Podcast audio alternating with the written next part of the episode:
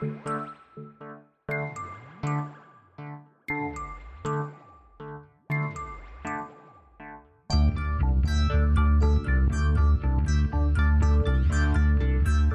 is Continuum Drag, a weekly podcast for revisiting television sci fi, fantasy, and everything in between.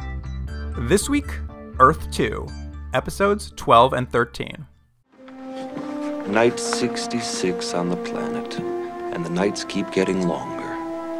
Our new winter camp kept out the snow, but not the cold, or the dark, or the voices we heard in our sleep. Welcome to Continuum Drag, the podcast that's finishing what it started. I'm Luke, here with my co host Jordan. What's real, Jordan? That is what's real. We are finishing what we started, which is Earth 2. And let me ask you this, Luke. Doesn't it feel a little bit like we're coming back to see an old friend, like someone from high school we haven't seen in years and years? And it's like, in one part, it's really nice because you haven't seen them in a long time, but then you also realize you have nothing in common anymore. That's how I feel about this show. I was honestly, as soon as it started, I'm like, oh, I gotta really remind myself what's happening. It's been a long time. I have on my notes, I wrote down all the characters' names because I couldn't remember what any of their names were. yeah, that was a big thing too. When I started, I'm like, oh, I gotta pull up the IMDb because I'm like, who's that person's name again? Yeah. Yeah. It's been a while. It has been a while, and uh, for those who don't remember, we've watched the first half of Earth Two, and we're coming back to kind of watch, see if we can get through the second half and finish it off. Um, Jordan, do you know what our series average for this was when we left? I'm gonna say five. I think it's right on the uh, right on the edge. I mean, it's pretty close. It's 5.86 is where we left it. So we're coming in at a very middle middling show right now. So I, I didn't realize it was so low when we left. We've never done this before. Watched a long show and then um, watched half of it and watched some other things and come come back. And in some ways, this seems like Shakespeare, doesn't it? Compared to compared to like it's Citizen Kane compared to some of the things we've seen. I will say we've watched some pretty low lights Yeah. in between this. Yeah, so like it really has put into stark relief like w- how much worse television can be.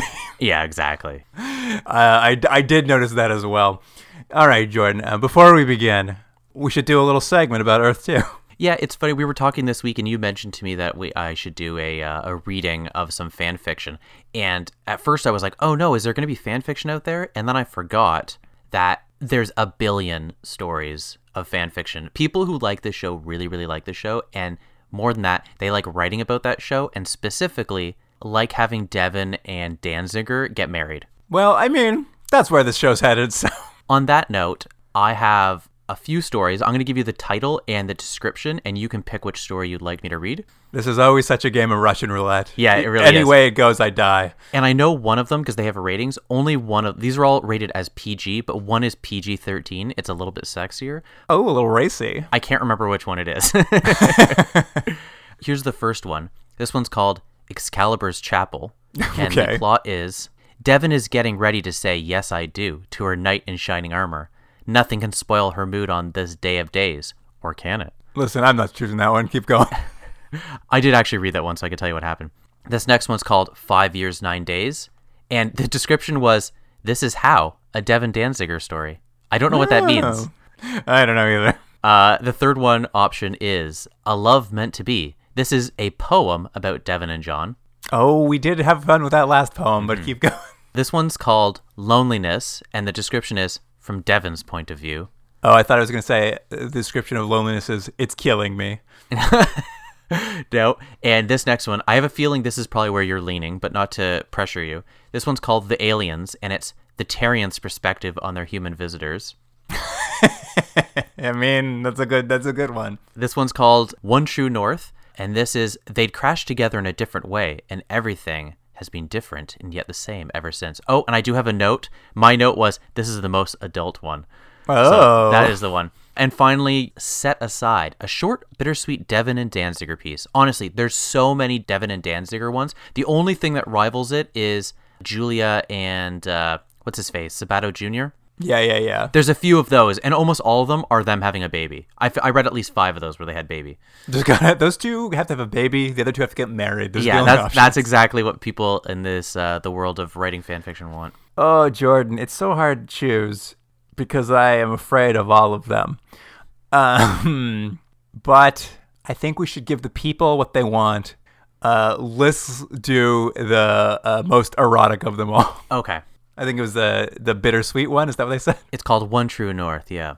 And while I'm pulling this up, let me just tell you the one you didn't want, Excalibur's Chapel, the one you said you definitely didn't want. I actually remember skimming through that and just I'll break down the whole story for you.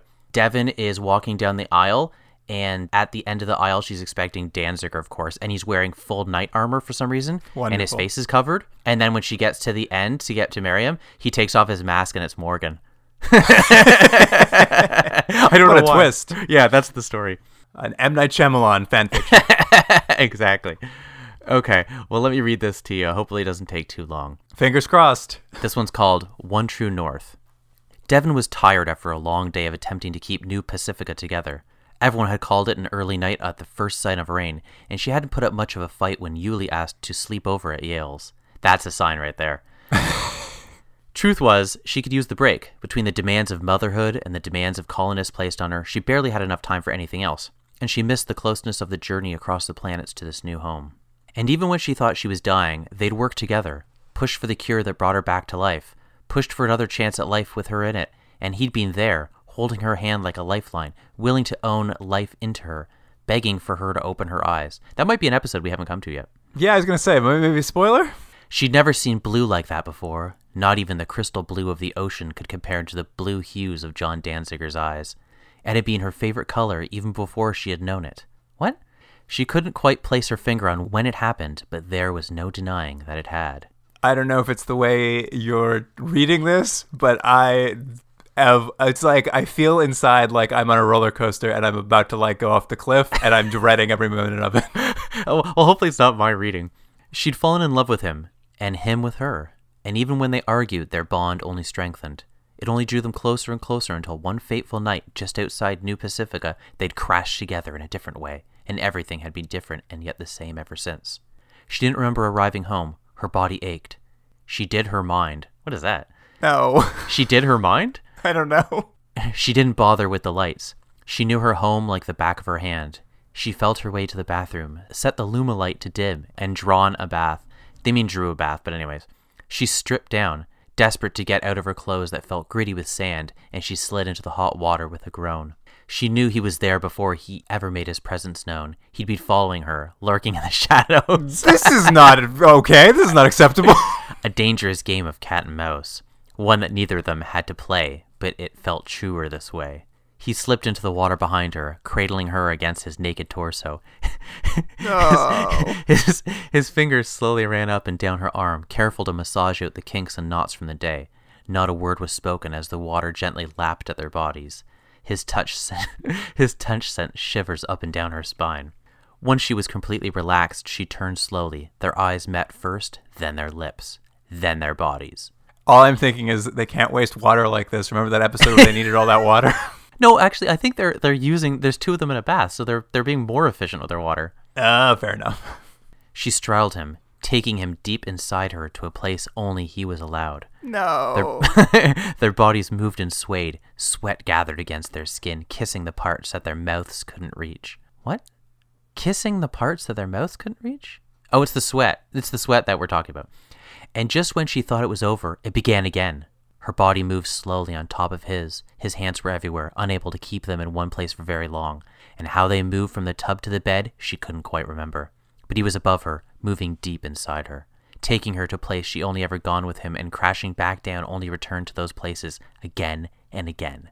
At the last ripple of pleasure ghosted up her spine, she felt him release his own. Her hands gently guided his head to lay against her chest as she wrapped her legs loosely around his body, her lips pressed against the top of his head. Words were never needed in these moments. He was home to her. He guided her safely there each and every night. When her world was crashing down around her, he was her one true north, the constant in the chaos, and that made all the difference. I'm going to let you in on a little secret, listener. Jordan cut out right as that story got real gross on the Zoom, so I didn't have to hear the end. Only you did. Well, you want me to reread the part where she wraps her legs loosely around his body? Uh, well, that's about where I lost my thread, and then I was so grateful that Zoom decided that was enough. Is that our um the sexy story we've ever read? I mean, I would say it was getting very uncomfortable for me, so uh, yes, I would say yes. Is that because I took my shirt off while I was reading it? I mean, your nips were very hard. Anyways, oh, I should mention that was written by Untapped Treasure. Good, good name. Yeah. And I mean, it wasn't. I mean, it wasn't badly written. I, I was feeling uncomfortable because it was erotic. It wasn't that badly written, I'll agree. Jordan, what if your reading of erotic fan fiction starts getting us more listeners just for the erotic fan fiction you read? Well, it's a lot easier for me, so I'm up for it. We'll have to change the podcast a lot, but like this is what like makes it take off. Just me reading erotic fiction. I mean, it's like ASMR, I guess. I guess. Anyway, uh, thank you for that uh, story time, Jordan. You should have picked the one where the uh, the aliens talked about their perspective. Or the poem. I might, uh, the last time we did a poem, people loved it. Mm. We'll see how they feel about eroticism. Yeah, I think people are gonna love it. All right, Jordan, let's get into it. Here is the IMDb summary for episode 12 Better Living Through Morganite, Part 1. With narration by Morgan, the group finds a new remarkable substance, which he names Morganite. As Yale increasingly appears to become a danger to others, Morgan sets the geolock, which petrifies a kilometer zone. And that was courtesy of R.W. Zimdapa. Ah, Zibdapa. Let me ask you right off the, the bat, because uh, everyone listening, we're going to find out very soon. Episode 12 and 13 are a two parter, mm-hmm. which actually works well for our podcast because we talk about the first and second part. Right off the bat, do you think this story, so the story of there's a special rock and Morgan tries locking it and the stakes of what's going to happen with that, do you think it justified a two parter? I mean, I guess it technically speaking, if I were to like lay it out, there were probably there was probably a little too much story for one episode, but maybe not quite enough story for two episodes. I feel like the subplots are really added there to build these up a little bit because there isn't enough excitement for a two parter. That's my feeling anyway. Well, fair enough. I, I mean, it is funny because obviously the show is like serialized, but you know, a little on the light side, a little on the heavy side. Like it's kind of in that in between area where mm. the '90s are trying to find it. And this is again one of those places where I was like, oh, it's because of we're in 2020, looking back on a show 30 years old, where I was just like, I, I've. I'm like, I can't believe they're just rushing through this, like, let it breathe. And then I kind of realized, I'm like, oh, right, you could, like, a two parter was kind of a big deal in the 90s. That was the closest mm-hmm. to, like, true serialization you got. So I, I at first was a little off put by it, but then I kind of realized, like, it's it's more of a sign of the times than than otherwise. Well, let's start. We're in the camp, and the interesting thing we noticed right off the bat, or at least I did, is it's a Morgan narration. He gets the chance to narrate, and he actually does both episodes, I think.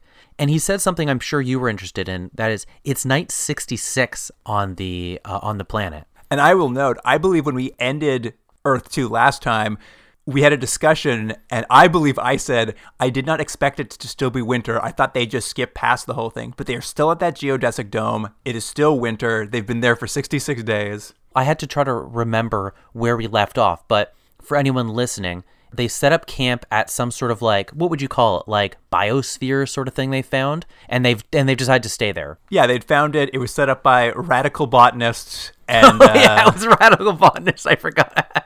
and that was where they were going to spend the winter. And you know what? They're spending the winter there. It turns out. Mm-hmm.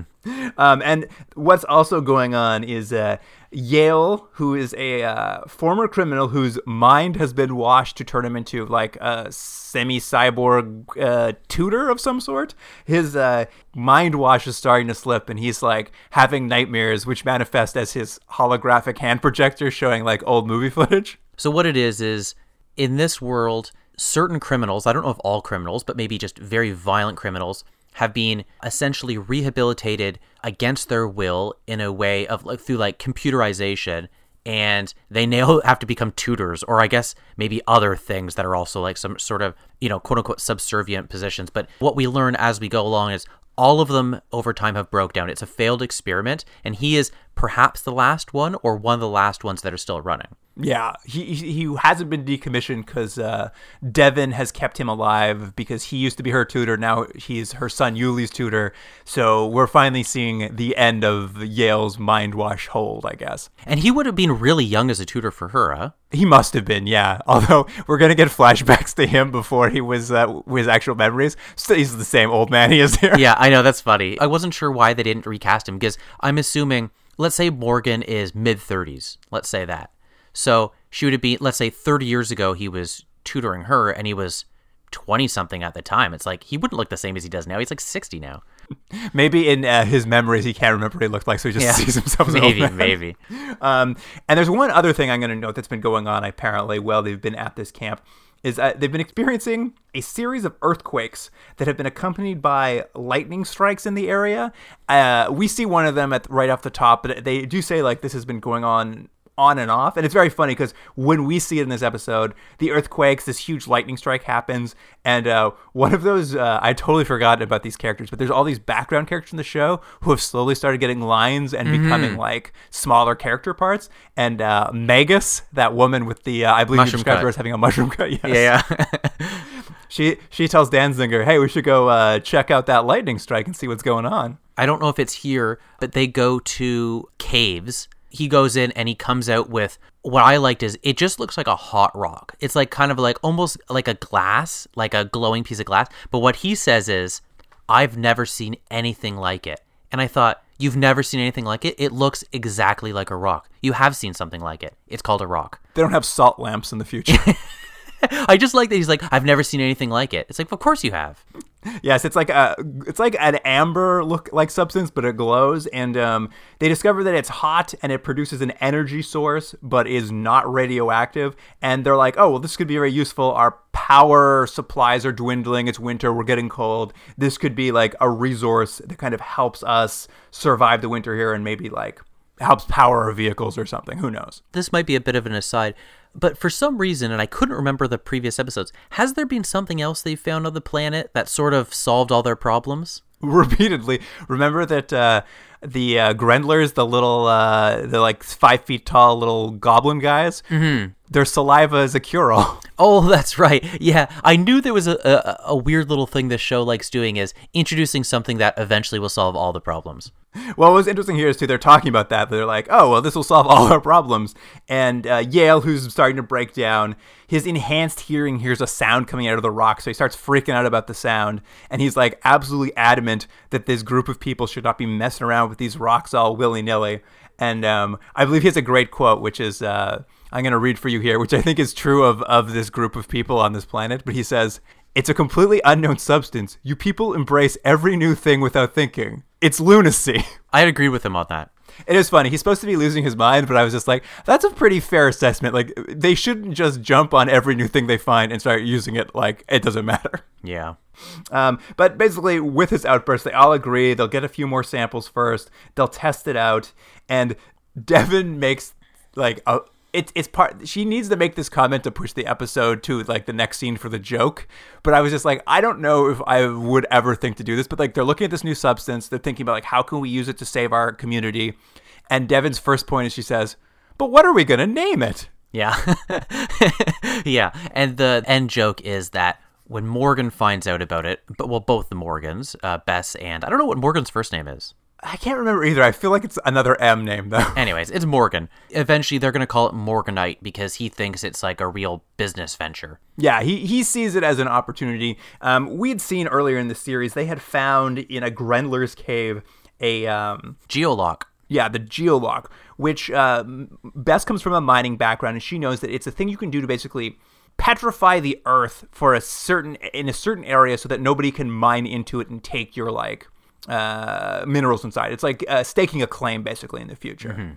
And essentially, Morgan's like, well, this is it. This is our opportunity to stake a claim on this new world and like make our fortune. Now, what do you think? Do you think he was fair in doing that? I mean, I know it's his character. The character's supposed to be a Weasley sort of guy, but do you think he has a point? They have shown up to a new planet and they don't know if anyone's there or not, except for those weird robot guys. And they've said, he's like, I'm just, you know, claiming a stake. Do you think he was right to do that? I mean, it's a pretty. It's uh, you're right. It's in his character. He's like a Weasley bureaucrat, and it makes sense probably that he would try to do this. I, I mean, I think it's supposed to be like a heel turn. I don't know. What do you think? Would you have done it? No, me no. I but I think I'm interested to know if like do you think this is aged badly? But I, I think it's maybe just his character. I think it's you know it's consistent at least. Yeah, I don't think it's necessarily aged badly. I mean, here's what I would say I'm on this new planet, I'm looking to make a fortune. What do I do? I would definitely keep in mind where we found these rocks and then come back once we had reached New Pacifica and then lock it down. I just fill my pockets with them. you just sell them one by one, Yeah. individual rocks. Yeah. Oh, here we go. I, I, I found it. I found his name. What's his name? It's uh Morgan Martin. Oh, so they're the Martins, not the Morgans. Excuse me. I thought they were the Morgans too for some reason, but you're right. It's it's Morgan Martin. So hold on. I, if I was her, I would have said it Martinite, not Morganite. He's naming it after his first name. His first name. That's weird. That is very funny. Um, maybe IMDb is wrong though. Who's to say? No, I think you're right. I think it's Morgan Martin. Anyway, uh, before they make this claim, though, Jess, uh, sorry, Jess, Bess wants to go test out the machine because she's noticed the geolock's been leaking recently. They want to make sure it works.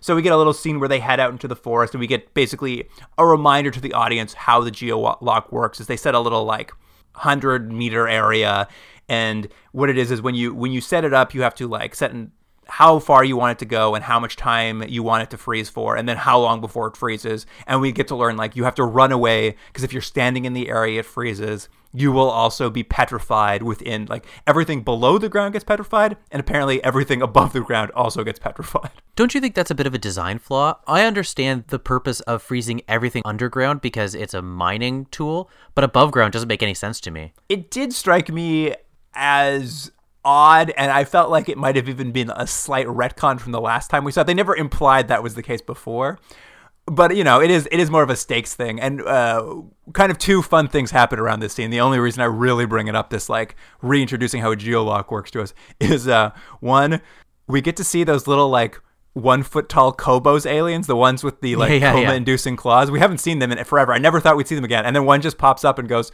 "Blah, blah, blah, blah, I'm here. Yeah, and and has, has nothing to do with anything other than they're like, just remember, guys, they're here in this world. Uh, we forgot we had this puppet in the truck. but I was happy to see them again. And uh, the other point is, which is very funny, is we had known this from when he got it originally, and it's just a reminder is that they found a geolock. Morgan Martin, kind of as a bureaucrat, has gotten good at like hacking through encryption so he can learn information, and he's been able to basically get the code to activate the geolock. But as they're standing over it, getting ready to test it, he's just Beth says out loud, she's like, "I really wish you'd been able to crack the abort code," and he's just like, "Well, too bad I didn't." I'm like, "There's some foreshadowing for you." Yeah, I know. You can see this from a mile away, and I think you probably could in 1995 as well. Like what the issue is going to be. Clearly, they're going to set off this thing, and somehow it gets stuck in its path. That's what this, you know, this a plot's going to be. Yeah, they really, it really right now, from this point on the episode, I'm like, who's gonna get frozen? Yeah. um, let's pop back to Yale for a second because he's breaking down. Dr. Heller's unable to help him because um, the his problem is between the medical and the technology. Like somewhere in between those two things, this is happening, and uh, cyborg science is a bit of a mystery. So they don't know how to help him. yeah. If there's ever been a truer statement, cyborgs are a bit of a mystery. Um, but she does mention that uh, while she's working on him, that she's been looking at these rocks she's found, and she tells him that that sound you heard, Yale, it exists. It's below our, the sound of our hearing, but your hearing picked it up. And she says it's not what she thought it was because she ran some biological tests on the rock. And the rocks apparently have movement inside of them that is more similar to the uh, synapses in a nervous system. Yeah. So basically, in one sense, these rocks are alive. Well, and this is episode we'll really get into it, but I don't know if you remember this. It was ages and ages ago when they first met the Terrians. Dr. Heller scanned them and said they were like animal, mineral, vegetable. They were like all kinds of things. She couldn't figure out their DNA. Mm-hmm. And I'm pretty sure at that point I postulated that this planet was a living thing. Yeah. And I think this episode confirms that we're going to learn that this planet is just like a living organism. It's alive, it thinks, it communicates. Exactly. The Terrians are one of their organs. yeah, that's a good way of looking at it. I think they even say that at some point. They're like an organ of the planet of some hmm. sort. Anyway, um, so they're interested in these rocks still. Danziger and the robot Zero have been going there to collect samples back to the caves. And I love seeing Zero, this robot, but I don't understand why Danziger's so mean to it. Well, I, we've seen this in, in a couple shows. They want to add a robot character or android character or some sort of robotic character, and the human characters are mean to it. The one that pops into mind right away was um, what was that one we watched where the sexy teens were in space? Or Star Voyager. No, Oh, um, the other sexy teens. Uh, Star Command. Star Command. do you remember they had it was the same thing they're like we have a robot character who does all our work for us and we're mean to him for some reason and i'm pretty sure we've seen it in a few other shows it's this weird unintentional trope that comes up which is like i guess it's supposed to be this thing of like we're disgruntled at technology for some reason that's the the theme or the idea behind it Yeah, Danziger's got Zero here collecting these pieces of mineral, and at some point he tells the robot, he's like, "Be careful with those. Uh, they're hot enough to melt mylar." And Zero like turns to him and says, "I'm 12% mylar. Will I melt?" And Danziger looked at him was like, "I'd be so lucky." You know what's funny? Every time, for some reason, I have the opposite uh, feeling. Every time uh, Zero shows up, I stop paying attention. I just find him such an annoying little robot. so I don't, I don't even catch the exchange. I'm like, oh, you go. He's gonna do something because they don't even know how to use him. They're like, oh, he's gonna pick up rocks or something. I'm like, guys, you could use the robot for for something better than that. That's why I didn't understand. Why does Danziger be more lucky? Like, then he'd have to do all the work he's making this robot True, do. it's true. Anyway, um, while Danziger and Zero are in this cave collecting samples, uh, Bess and Morgan also head out to the cave to like do a little scouting on their uh, claim they're gonna gonna like place on this on these rocks in this cave. And in in classic classic Morgan fashion, they get to the cave entrance, and obviously Morgan's too cowardly to enter a cave. So we have an exchange where Bess says, "Okay, I'll go in by myself, honey," and Morgan's just like, "Okay, I'll uh, I'll stay outside and make a business plan for us." And then she does. She goes in. Bumps into Danziger. Yeah. She starts making up a story about how her dad was a miner, and so she's just here collecting rocks. And it's you know one of those classic comedy lying moments where she's just like, uh, besides Danziger, there's not enough Morganite here to make it worth my while. And he's like Morganite, and she's like, uh oh. I mean, I did appreciate though that she pretty much came clean immediately. She's just like, Yeah. yeah, yeah, we're staking a claim to all this, all this minerals, and Danziger's like, oh, weird. Yeah. Danziger basically is distracted because it's at this moment that like they bump into some Terrians in the cave, and we kind of see how this like Morganite's created. Especially the Terrians are in this cave as well. They're putting their two electric staffs together, and that lightning is shooting out of the sky somehow into the cave itself and causing those earthquakes. And when that happens, all the surrounding rocks in the cave start glowing yellow. So this is kind of the Terrians appear to be creating the Morganite in the cave. Now I have a question for you, Luke, and this is we're just gonna have to guess on this. So what we're seeing is is it a staff they're using to bring the lightning into the rocks? It's some sort of staff, right? Yeah, we've seen this staff before. This is the staff they used to zap people. But what we saw in a previous episode was that the way they were getting the staffs all zappy was by using the electricity water. Yeah. So they also use uh, lightning. They're very multi-purpose. These staffs. They can attract Yeah. lightning. They can go into electricity water. They're very useful. Yeah, I think there's a little bit of uh, inconsistency there. I mean, I think they just fill whatever role is necessary. Yeah, fair enough. But anyway, this is basically to tell them they see this, they suddenly realize these rocks are related to the Terrians. They head back to camp and basically inform the group of what's happening. Um, it's at this point that Dr. Heller, she posits the same theory we were just talking about that the Terrians and the planets are all one interconnected organism. And this news basically affects Bess. She's just like, tells the group, we got to leave these rocks alone. What this says about this planet is important, and like, we shouldn't be messing with it if this is all one big organism. And what I like, though, is that everyone else, Morgan included, but like everyone else in the group is just like, no, Bess, I don't think that's a good idea. We're still going to look into it. Then no one takes her seriously, I guess. It is a thing we've seen with Bess is at certain points in the show, she's been correct about what's happening, and they always dismiss her. I think it's probably her association with her husband. I think that's probably true.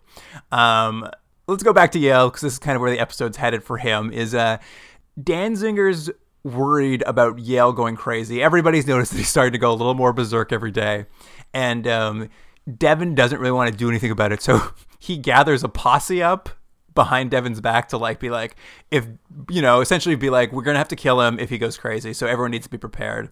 Okay, I, you know what? I'm to stop there. I'm to defend Danziger because I'm on his side. Remember, in the history of this world in the show, these guys all go crazy and become very violent. Yale is past where he's supposed to have broken down. He's acting really crazy, as they all do. They're in a close quartered place where it's becoming very obvious he's going to become unstable and violent, and the leader refuses to do anything about it because of how she feels about him, and she doesn't even want to have the conversation. So, yes, he does go have a conversation off to the side because she's already decided she doesn't want to have a doesn't want to talk about it. And to be fair, I think it's a pretty civil conversation. They're like, he even says, he's like, look, I don't want to kill Yale, but all 40 of us are worth more than one little robot with a robot hand who can't stop, you know, making jerking motions.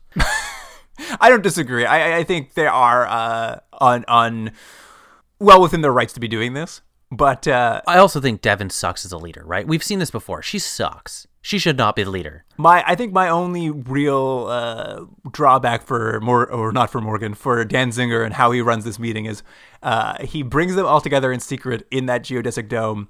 But he doesn't even bother looking around the geodesic dome, and uh, Devon's literally like sitting in the other room listening in on his conversation. It's true. If you're going to have a secret meeting, always check all the doors. yeah, don't you know? Don't just walk in the room and start talking. Someone might be in there. Yeah. anyway, Devon's starting going to start coming around to this idea that maybe Yale's too far gone. When we cut to a scene where Yale's trying to teach little Uly his like daily, uh, daily, I guess, school lesson, and uh, Uly's being a very annoying little brat, running around just shrieking while ignoring Yale as he's working. And Yale finally loses it and grabs Uly and shakes him and says, "Shut the fuck up." And I like it because obviously it's a scene where he looks like he's lost control and he's never been, uh, he's not really violent, but he's been slightly physical with the kid and scary and it's inappropriate. But as a viewer, man, like I've been wanting to shake that kid every episode. He's super annoying. Wow, and he was being very annoying in this scene. Yeah, and it's like I'm actually not sure. I I think the point is that we as a viewer are supposed to be on Uly and Devon's side, but I wasn't because he's so annoying. Yeah, I mean, it was supposed to be a moment to show that he's come too far, like he's gone too far. And like, yeah, I mean, picking up a child and shaking it may be a little much, but like, uh, that kid was asking for it. Yeah, I agree. I would have rather he took his robotic hand and just grabbed him by the head and just popped it. what a way to go. Yeah. Uh, but at at this point, Yale also is just like, I, I'm gone too crazy. I can't be here. He like basically bounces off into the woods to run away.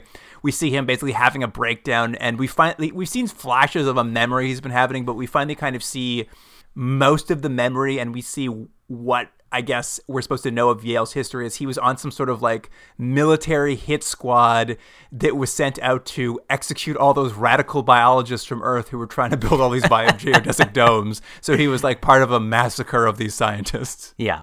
And uh, this is basically it breaks Yale. He sends a note back to camp saying like, "I'm leaving. I'm never coming back. Don't come looking for me." It's essentially a suicide note, but he's just like going off into the distance to die like he's a cat. Yeah, exactly, exactly. And of course, like as soon as they get the note, they're like, "We gotta go find him." Which is funny because they say that, but they sure didn't want to go find Julia. That's true. They left her behind, no problem. Mm-hmm. Um, and it's at this point that uh, Morgan is finally like, I need to get that Morganite. Bess is now not going to help him. She's like, we can't do it. We can't lock down that Earth. We, we don't know what it th- means to the Terrians. We can't do it. And Morgan's just like, listen, I'm going to do it without Bess. She's going to thank me later. And he heads out into the woods with his geolock shoves it in the ground, and in classic Morgan fashion, he's just like, I don't know how big to set this for. What's your maximum geolock? And it's like, I don't know, a kilometer? He's like, great, let's lock a kilometer down. I don't know, give me 20 minutes to get away. And of course, it's much, much too big for the area. He could have just said, like, like, uh, here's one thing we didn't learn about the geolock. I don't know if, because what it looks like, it's like a tube you stick in the ground, but it wasn't clear if that tube has multiple uses.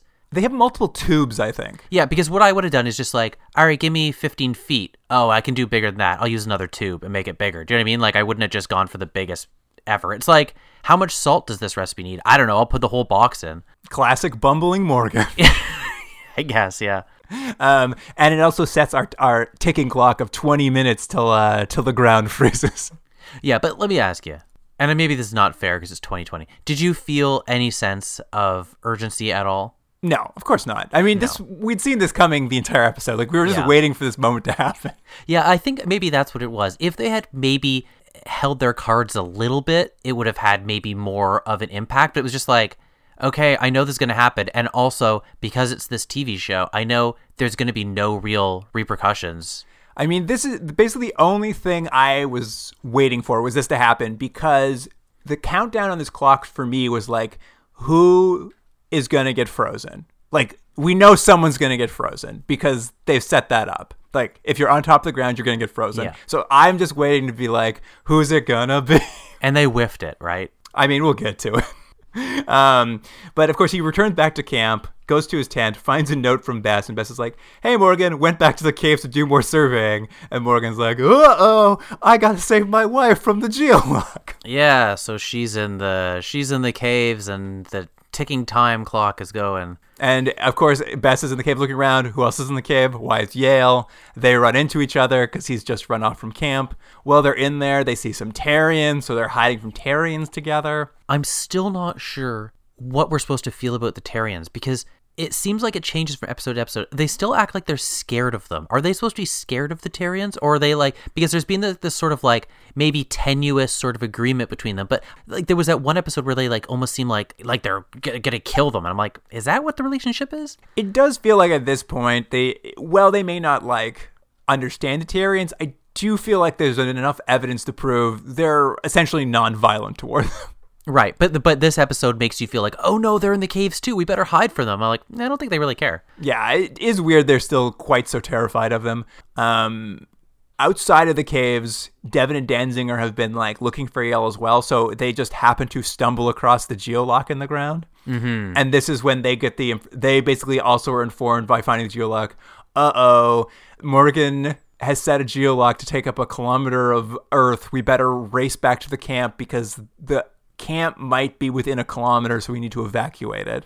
Yeah, and I actually thought that was going to be the interesting part. I thought, oh no, he's going to have like destroyed the camp, but very quickly, like this, it goes off now. Um, Yeah. the geolock, and we see it. It is a large area, and they're in camp. Sort of, they pack stuff and they watched it, but it doesn't come really anywhere near camp. Yeah, I mean that sort of thing. They rush back, they evacuate the camp, and they watch it. But you're right; it, it ends up not reaching the camp, so the camp is fine. Then we cut back to the caves where Morgan's found Bess and Yale, and he's telling them like, "We gotta get out of here. The geolock's coming." But it's too late to come off. We see it creeping along the walls, coming toward them through the caves, and this is the point where we finally see something get frozen as uh, as one unlucky Terrian. He uh, Kool Aid Man's through one of the walls, just busts Yeah. right out of it. And as he's halfway busted out the walls, he's petrified into the wall by the geolock. And then the geolock like stops like three feet from Bess Morgan and Yale. And I was just like, oh, they didn't get anybody. Yeah, they've got this one faceless Terrian, and basically the Terrians now see that the humans have frozen them, and they're like, they ain't happy, and that's the cliffhanger. Yeah, that's it. Terrians are not pleased with what you've done. Yeah, to be continued. You're right. That's basically what it is. It's not that they're angry; they're not too pleased. They don't have a lot of emotion, so it's tough to know what they're thinking. they just come out and look at their frozen friend and are like, I don't like this. Yeah, they're like, "That's interesting. I've never seen him do that before." All right, let's continue on with the IMDb summary for episode 13 Better Living Through Morganite, Part 2. We are finding that it's impossible to learn about this planet without also learning about ourselves. Yale and I had both tapped into the vast intelligence that we now know is humming beneath our feet. It's an extraordinary new world, and survival is simply a question of whether we can reach deep enough to find the extraordinary in ourselves. With narration by Morgan, Mary appears with the Terrians, who want retribution against Bess, Morgan, and Yale. As the group struggles to break the lock code and restore the affected area, the Sunstones reveal the truth of Yale's past. And that again was R.W. Zimdapa. I didn't need to see Mary anymore in her silly voice. I was impressed she came back, actually. I hadn't expected her. They are pretty consistent for the most part on this show about the world building they do. For the most part, they're pretty consistent. It is true. I, Mary, if you don't recall, she was an orphan left behind when evil Terrians killed her radical biologist parents, and the Terrians have raised her as their own. so she can come in and out of the ground just like they can. The only difference is she's like la la la la la la la. That's how she talks, and she doesn't look like she's seen a brush for her hair in quite some time. The episode begins on an archival newscast, I guess from back on Earth on the satellites that everyone lives on. And it's Yeah. a newscaster talking about how the Yales and the Yale program all go crazy and like get violent. Were you glad they showed us that to bring us up to speed, seeing as they mention it 85 times an episode? I mean, I will say this. I wish that newscast was more informative. I still am more interested in what's happening back on those satellites. I would have loved to watch an entire episode that was just a satellite newscast. That would have been funny. But essentially, we just pull out and this is explaining what's going on with Yale. And for whatever reason, because Yale's brainwashing is breaking down, he just keeps replaying this newscast in his head over and over. Maybe it's supposed to be it's the only bit of memory or information he has of this attack. Yeah, and it's basically just to show him trapped in the caves with Bess and Yale, being held hostage by the uh, by the old Terrians, who are very mad that they geolocked the Earth. Mm-hmm. We then get, and I'm sure you enjoyed this, Morgan narrated voiceover recap of the entire series. It did seem like this was like you know it's been like a christmas break or something or the show's been off the air for a few weeks and they've come back and they're scared the viewers have gone so they want to bring everyone back up to speed that's what it felt like is that what the, what this is or is it just a random by the way we better recap people because this is so much information I am not sure. Let's have a look. But I also was surprised, partly because, like, I get having to do a recap. Like, that makes sense to me. But doing it in the middle of two part episodes, like, it was such a weird place to put a recap for the entire series. It wasn't like a recap of what happened last episode, it was like a recap of what happened all season. yeah it's a recap of 12 episodes And also, no, uh, I'm looking right now, Jordan. This came out a week later. it was so odd i felt the same thing it was just like why do they have this here but anyways it's there it was also interesting too because Morgan's narrating it, and the Morgan who's doing the narration is way more self-aware than the Morgan in the show. Like Yeah. he's talking about how he makes mistakes and how he has to learn from them. But I'm just like, this is not the Morgan in the show. This Morgan in the show never learns from his mistakes. Well, this is something we've mentioned before. The narration on this show does not work at all. Not just for the reason you're mentioning, but the characters narrating sometimes are not involved in the things they're narrating, thus, they wouldn't know what happened. They speak in a tone that's not the same as the character, and they also do these sort of grand recaps and summing up things that's not the moral or lesson we've learned. And I don't know why they are so desperate for this voiceover, but it never ever works. Yeah, it's uh I get like you know, it was clearly part of the show engine at the beginning and they're like really sticking to it, but you're right. It's just they should just abandon it. I agree. Anyways, we uh, hop back to camp where the whole Eden project's gathered together. They're talking about what they're going to do about their missing crew members who are being held by the Terrians. It's at this point the Terrians arrive with Mary. Um, she's kind of showed up to translate for the Terrians and explain like why they're holding them hostage. Um, but it's also weird because you know she speaks in that weird Terrian language that you d- that you were doing earlier in the episode. la la la la la la, like that. Um, but she's also talking to Alonzo, who they set up Alonzo as their Terrian translator who goes in the dreamscape and talks to them. So what we have here is we have two characters who are supposed to be our Terrian translators talking to each other, and I was just like, one of these characters isn't needed. I'm gonna I'm gonna just further complicate things. I thought Alonzo could only communicate them with them through the dream sequence. So if he's not asleep or access that dream world, he shouldn't really understand. Am I wrong, or is he he's learned what all the la la la la means? I'm not sure either because the Terrians never talk to him. Mary's just talking, and she's talking both in English and the Terrian language. And then Alonzo's translating both the Terrian language and the English to the group. And you're right. Like what we know about him is he's that pilot on the, of the ship who gained a psychic connection with the Terrians, and that's how they first talked to them.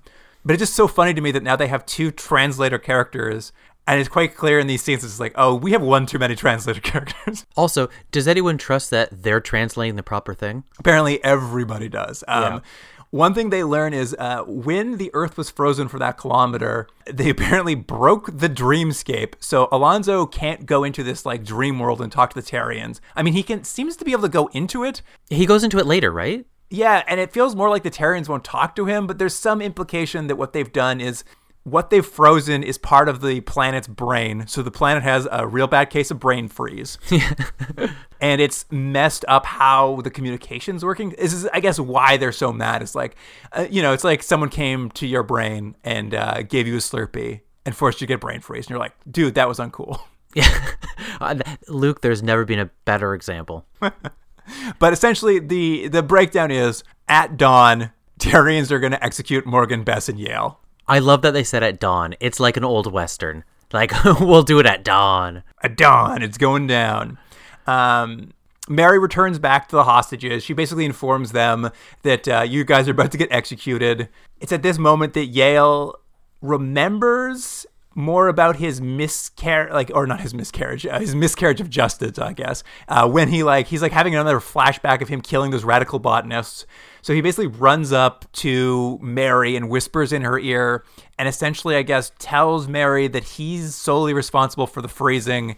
So let Bess and Morgan go. And so they're now just going to execute Yale. This is his self sacrifice, I guess. And I don't know why the Terrians are into it, but they are. Because it seems like they had more of a bargaining tool with three of them, but whatever. Yeah. And also, I was just like, it's such a funny thing. It's just like, it's Morgan is such a classic mediocre white guy. He like never has to face consequences for his actions. No, never. It's so silly because even in this case, I'm just like, I could see Yale being like, let Bess go, she's innocent. But like, truly, there's never been a moment where he's like, you know what, I guess Morgan should stick around. Like, this truly is his fault. But say la vie. Whatever. Uh, they both return to camp where they find the whole crew. They're discussing how to go into those caves and rescue the hostages. Danziger's got an idea where they should take the other geolocks and basically threaten the Terrians with more brain freeze if they don't let them go. I was on his side when he was having the meeting in secret about Morgan. Uh, sorry, about Yale, but I wasn't on his side for this. This seemed like, come on, Danziger, this is a stupid idea. Julia's there. She's proposing that this Morganite, which uh, in this episode they've decided now is called Sunstones. They've renamed it in between episodes. Sunstone. Um, she thinks that the uh, vibrations it's it's producing might actually be a language, and that maybe if she studies it, she could maybe communicate with the planet. That's her plan. Yeah. Also, I still don't know what kind of doctor she is. She's a doctor of it all, baby. Yeah. Um, and then when Morgan and Bess walk back into the camp and explain that uh, crazy old Yale's the only one who needs to die now, he like talked them into letting everyone go. Like literally everyone in the camp except for Devon's like, oh, okay, cool. Then I guess mission accomplished. yeah. Two birds with one stone. Like uh, uh, problem solved. And like Devin obviously gets so pissed off they're just willing to let Yale die. And uh, she makes this huge speech, and at the end of her speech, she says, "Yale would have given her life for any one of you." And I was just like, "Yeah, he just did, yo. Like, he was just sacrificed himself for everybody. That's the point." And I don't know if it's here, Luke. I think it's later in the episode, and we could talk about more in a minute. But when we do see him by himself with the Terrians, they put him in what we've seen before is how the Terrians die. They go to like back to the Earth through. yeah, that's that's how they're gonna execute him. Is that how it works? Do, do humans get executed going into that dry ice? I mean, presumably you just would have no oxygen and you would die. Ah, okay, sure. that's my assumption. But they said it was a great honor. Aren't they honoring him by killing him that way? I will say there is. I did notice an inconsistency because in previous episodes, going into the Earth is how Terrians die. Like that's how they put Terrians who are too old. That's like their way of like letting them die is to put them into the Earth again. And when there were those Terrians who were rebels and exiled from the community, they weren't allowed the honor of doing that. So I was just like, is this how you treat a person you don't like? I bet maybe that's just how they're just like, you know, you have to be punished for this, but we're not like so cruel. We'll keep you out of the earth. I don't know. It, it did. I did. It doesn't really matter. But you're right. Yale ends up spending part of the episode back with the Terrians, waiting, awaiting his execution at dawn. And what sort of happens here is he hangs out with that Mary character, and they, you know, they do some stuff where he explains like human things to her, like faith and prayer, and like asking for forgiveness. And she explains Terrian stuff to him, like, oh, if you touch these glowing rocks, you can communicate with the earth. And it's sort of through this, like, he'll discover the truth about this is what was said in the in that synopsis like he'll discover the truth about his memories and what he did to become a Yale basically he'll like touch the touch the stones and I guess the planet will unlock his memory Yeah, something like that. and what we've seen it up till now is like flashes of him committing a massacre of radical botanists. Mm-hmm. But when we see the full memory, what it is is he was on a squad sent to kill radical botanists. And when he got there, his uh, partner, I guess, there was only two people on this squad with him, was like, "Yeah, great, let's murder all these people in cold blood." And Yale was just like, "No, I can't do it. I'm a good guy." So he killed his partner and saved the botanists.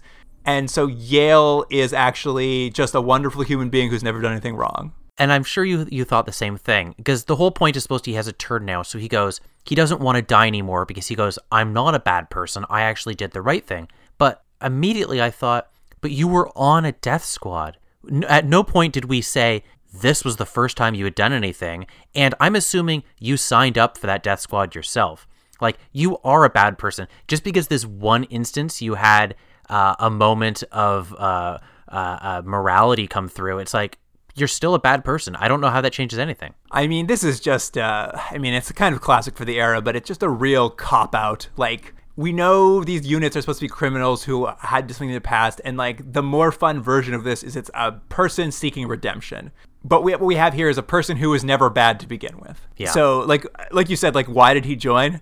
It's fun. They actually like throw it in at the end. He has some of his memories coming back, and he's just like, I I joined the elites the elite squadron to pay for grad school. Oh, did I missed that line? That's funny. And I laughed so hard when I heard that. Um, But you're right, though. If it had been that he, through a series of experiences, realized the error of his past ways and has learned and become a better person, that's character growth. That's interesting. It's a little bit more challenging to write that and to show that on screen. But they went, no, you know it's easier to have all of our characters never have anything interesting or difficult about them just in case we turn off the viewers. And it's like, well, so this whole point was nothing. Like the whole, the, his whole shutting down and all this problem, it, it amounts to nothing. yeah, he was always a good guy. He was never a bad guy. So don't worry about it. And also, he's breaking down. Don't worry about it. He's not anymore. Um, what I also like too is, yeah, you're right. When he discovers the truth of his past, he just starts screaming that he's innocent and not to execute him because he's a good guy. And the Terrians couldn't care less. Yeah, which I would too if I was the executioner. I'm like, yeah, you know what? We already put you in the smoke. Um, back at the Eden product project, um, we basically get to see like a three three or four tiered uncoordinated strategy on how to save Yale. Because because they have bad leadership. I've said it time and time again. Devon and Alonzo take off, head to the caves because their plan is they're going to negotiate with the Terrians to let Yale- Yale go. They're going to go in, they're going to have a nice talk, they're going to talk them out of uh, killing Yale. The Terrians very quickly are like, uh, "Lady, we've met you and your species before. We know you don't speak for all of them."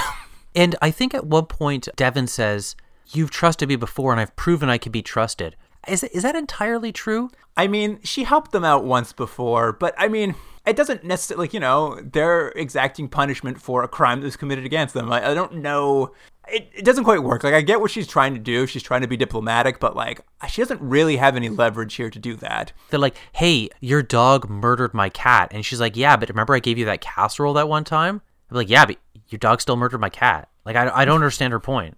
Uh, Well, it's kind of it's it's kind of an issue there, but I mean, their negotiations very quickly take a turn when Danziger and a few heavily armed men storm the cave to threaten the Terrians in the middle of Devon's like peace negotiations. Sometimes I think they push Danziger too far. I know they want to have this sort of uh, uh, will they, won't they with him and Devon, and they see things differently. And they've had a couple episodes where they've like taken a step forward to agreeing on things. But sometimes it's just like they need him to be this anti version of her, Hothead. and it, yeah, like a hothead. Yeah. And what ends up happening is she seems really lame on one end, and he seems really dumb on the other. Yeah, Devon uses this opportunity of Danziger threatening them all with weapons and geolocks to provide an example about how humans aren't bad by talking Danziger into putting down his guns and showing them like, see, we can all get along. Yeah, Um, it was a long way to go. it was a long way to go, and what's also interesting is the Terrians don't seem to care because for the rest of this episode,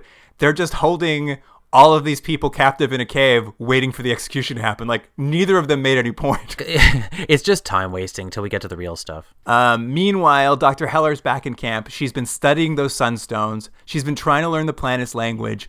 But what she's discovered is the stones are so intelligent that they've turned the tables on her and learned her language via English phrases she was using to try to like study it. I don't know why this bothered me, but it just seems so stupid. It's Well, stupid. And the thing about it is too is like she implies that like the Sunstones have learned her language faster than she could learn its, but then she says the information it's sending her devices are too complicated for her to understand. So I was just like, so how if you don't like how do you know it's I just didn't understand how she thought it learned her language if she still doesn't understand what it's saying. The only way this would have been funny, or I would have enjoyed it, is you suddenly saw one of the rocks and a mouth opened and it was like radical. And then she's like, it can't speak English. Then I would have liked it. That'd been pretty fun. Yeah. But the final sort of piece of the puzzle to save the day is Morgan and Bess have concocted their own plan. They've headed back to the geolock, and Morgan's going to try to hack the biolock's six tier security code to uh, get the abort code going. And like, it's very funny. Like at first he's doing it by hand and it shocks him every time. And then Baz, a volunteer, she's like, "Hey, can't you VR into the geolock instead of like touching it?" And he's like, "Of course, I love VR." And I was like, "Oh, great! It'll be far more visually interesting to see him in VR trying to hack something." And then they cut to VR and it's just scrolling numbers like it is on the screen of the geolock. And they go back to it time and time again. But uh, you know, explain this to me, Luke. So they've tried to really sell that this rock is intelligent. So somehow, through a bunch of pointless, dumb dialogue, Julia comes with the rock, and somehow that connects to Morgan and makes him smarter I'll, at cracking explain the code. It to you. I'll explain it to you. Stupid. Uh, he Morgan's smart enough to crack one tier, but it's going to take him days to get through all six of them. Helen, sh- Dr. Heller shows up with these intelligent rocks to help, and their thought is like, we'll attach some device we have that scans the rocks to the geolock, and maybe the two will communicate. But that doesn't work. Like it doesn't. The, the scanner is scanning the rocks, but it doesn't seem to be doing anything to the geolock. And at this point, Morgan's like, "Of course, the rocks can't hack the geolock. The encryption was cu- was created by a quote twisted mind. So if you're going to crack the encryption, you're going to need another twisted mind. Mm-hmm. Yep, sure. And guess whose twisted mind that is? It's Morgan's. He's so twisted, Jordan. He's got a twisted Yeah. mind. I know. I just thought this thing, it was just such a lame way to get out of a problem.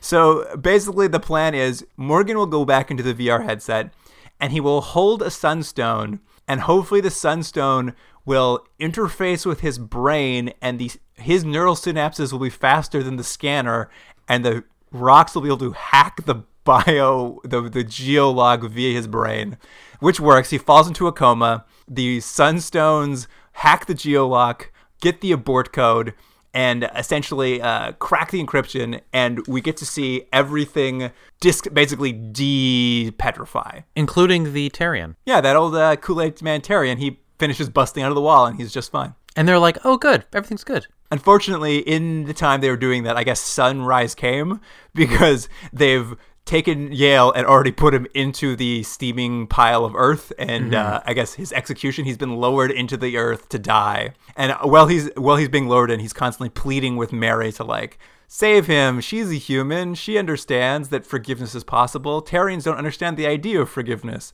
mm-hmm. and I guess this works on Mary because as soon as Yale goes into the ground, she decides to leave her Terrian friends and go into the ground after him.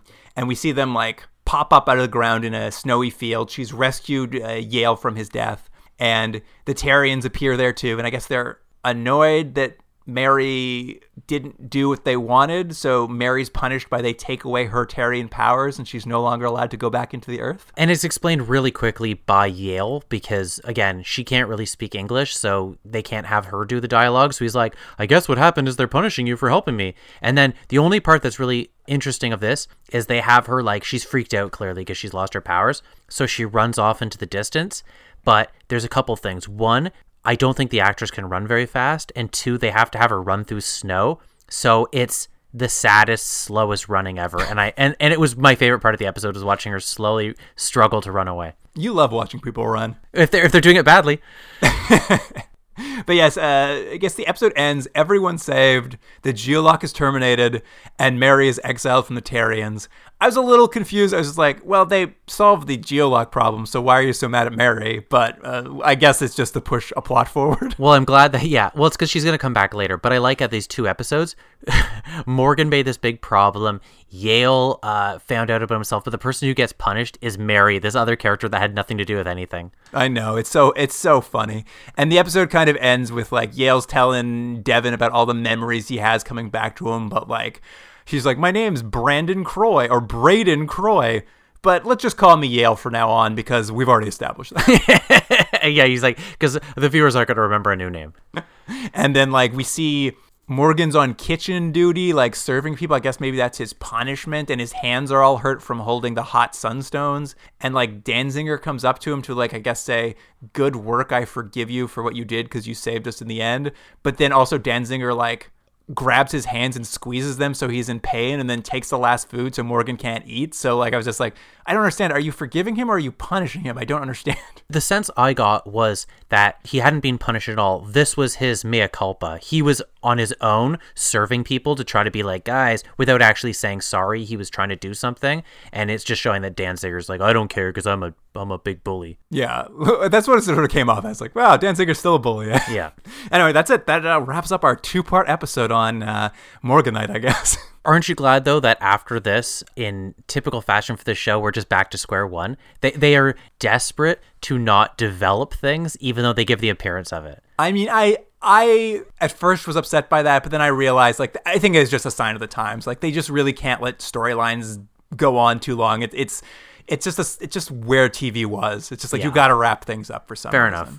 Um, any final notes before we get to ratings? No, I think we go right into it. I did want to m- note one thing for you though, Jordan, because I thought it was very funny. Is very early on when they're talking about Yale and his his bionics parts breaking down.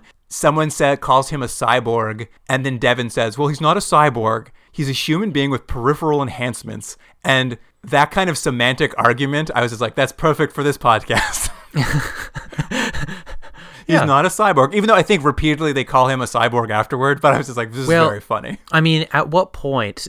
we'll wrap this up. But at what point are you a cyborg? Did they call the the evil those evil robot people who were clearly also prisoners that had bits put on them? They were cyborgs, weren't they? I feel like they did call them that, but it was just a really funny piece of semantics really early in the episode. I'm just like, what is the point of this other than like this is what would be t- argued about on a podcast like ours? anyway, all right, let's let's get into the ratings. What do you think of uh, Better Living Through Morganite Part One? You know, uh, my rating slowly dropped as the episode went because, as I mentioned at the beginning of the podcast, it was really nice to come back to the show and to realize there is some care put into the show. There is some quality into the show from how it looks and from how it's acted and the special effects and everything compared to some other really crappy things we've seen. But it's also super painful and it, this show has this amazing ability to always maintain like zero momentum at all times. So I can't give it anything higher than a five and a half. Five and a half, eh? Well, yeah, we came back to it. I was trying to remember, you know, what was going on, what was what was happening, and one thing I really realized as I was watching this first episode, it really, as I came back to where we were in the series, I realized when we were watching before how my interest was shifting in the show, and it is that like all the characters on the show are kind of self-serious do-gooders that aren't all that interesting. Like they're they're too self-righteous for the most part, and like they're not a lot of fun. Well, to your point, I have a note here which is I wish there was one character I could root for and get behind. Well- and for me, there isn't one. And that's the thing is I realized watching this episode because it's so Morgan centric. This is how my mind had been shifting watching this. Is I first hated Morgan because you know you're supposed to, and he's like such a Weasley guy with a hilarious haircut and like all that stuff. But as the series has been going on, he's really become a cartoon character, just the, a coward, a weasel. He never learns anything. You always know he's going to do the stupidest move. And I remember that I had started growing to enjoy watching him because he was the most enjoyable character to me because I knew whatever happened, Morgan was going to do the dumbest thing possible. And that was hmm. very funny to me because he's just a cartoon and everyone else is so boring. And this episode was very Morgan centric. So when I was watching it, my girlfriend Melanie walked to the room and she's just like, I hate that guy so much. He annoys me. Like, and she's right. Like, everything he does, you can see coming a mile away. When they say they're going to put the geolock in the ground, you're like, oh, he's going to fuck it up. He's going to Yeah. like ruin everything. And as she said she hated him, she's like, do you know why? It's because he is like Mr. Bean. And I was like, he is. He's Mr. Bean. you know everything Mr. Bean's going to do, and you know it's going to be disaster, and you're just sitting there waiting for him to do it because that's the comedy. And I realized I like Morgan because he is this show's Mr. Bean, and I only want to see good. him Mr. Bean around this show. I don't care about the other characters. I just want to see him inconvenience and like annoy everyone. So he's the only thing I'm rooting for right now. And I'm going to give this a 6.5 because the fun part of this episode was watching him slowly get to the point where he was going to screw everyone over inevitably. We're not too far off there, but what do you think about the second half of this episode? So, as this two, second part of two parters is always tough because it's not a full episode. Yeah, the second episode was like uh, the state like they're racing against time to stop Dawn.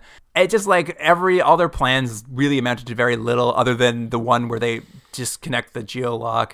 Morgan was a little to the side here. I don't know. The whole thing was just like it was a little less fun. It was just kind of like perfunctory wrapping it up kind of stuff. Um, I'm gonna I'm gonna go. I think with like a I'm gonna give it a six, maybe a five point five. Okay, I'm gonna go lower on this. I was gonna give it a 5.5, but the fact that they just had they essentially solved the problem with magic at the end. I hate that sort of thing. It's like, so you made me watch two hours of the show to be like, hey, you know, we solved the problem. Uh, magic rocks. Why? How? Doesn't matter. Just keep watching these commercials, you idiot. Four and a half. Whoa, very angry. It's just so it's just so stupid. Like that was two hours of my time for magic rocks. Oh, whatever. All this stuff is magic, Jordan. it's true, I guess. Well, Jordan, we're back. We're giving this show the same ratings we were before. Will it mm-hmm. improve? I don't know. I think it's gonna hit that same five range no matter what. I mean, I think this winter subplot's going to be over. I'm hoping they find some new ground to cover other than just like walking forever once this like survive the winter subplot's done. I hope they just don't go back to like now we're walking toward New Pacifica again. I hope they kind of maybe get there. Well, I kind of wish they hadn't killed Tim Curry's character and they hadn't brought him back right away and they could have saved him for later on. Like points that now five, six episodes later, you could have brought him back as a fun character. But I guess we're waiting for what's his face, uh, old guy from Lost. We're waiting for Terry O'Quinn, right? We're waiting for him Yeah, to come yeah. back. I guess. I mean, I guess maybe that is the thing. Like, we love that character, uh, played by Tim Curry. And you know, I, I don't think I'm sure you don't feel the same way, but I'm enjoying Morgan because he's a dumb villain. The show really only works when its villains are having fun. when our yeah. heroes are having fun, it's kind of boring because they're all not very engaging characters. Like they're just good. I'm hoping there's going to be like an erotic scene where uh, Devon and uh, Danzig are both getting a bath together. Remember their one erotic scene where they had to get the water bottle off his belt? I do. That was wild. Yeah, that was anyway, that wraps it up for this episode, I think. Um, after the credits this week, we're going to have another promo for the podcast discussing Trek.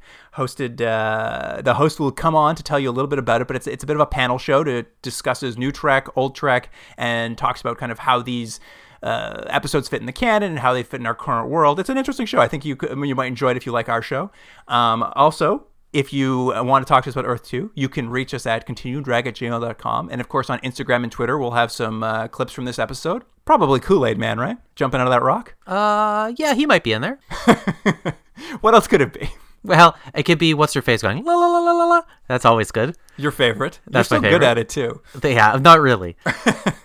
Maybe mushroom cut walking around. But that about wraps it up. So, uh, listener, thank you for joining us. And Jordan, I'll see you next week. See you then. Continuum Drag is recorded in Toronto, Ontario. Theme music by James Rex Seidler. Produced by Jordan Dullock and Luke Black. Special thanks to Aaron Hughes.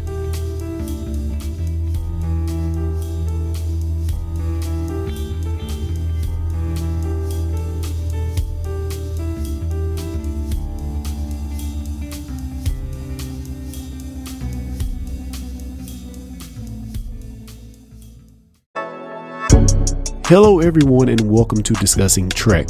I'm your host, Clarence, and I wanted to introduce you to the podcast. Discussing Trek is all about keeping you informed on the latest news and episode reviews in the Star Trek universe, while also staying engaged with our community of listeners. So be sure to hit that subscribe button for weekly content and stay locked in to discussingtrek.com for more information. Until next time, guys, live long and prosper.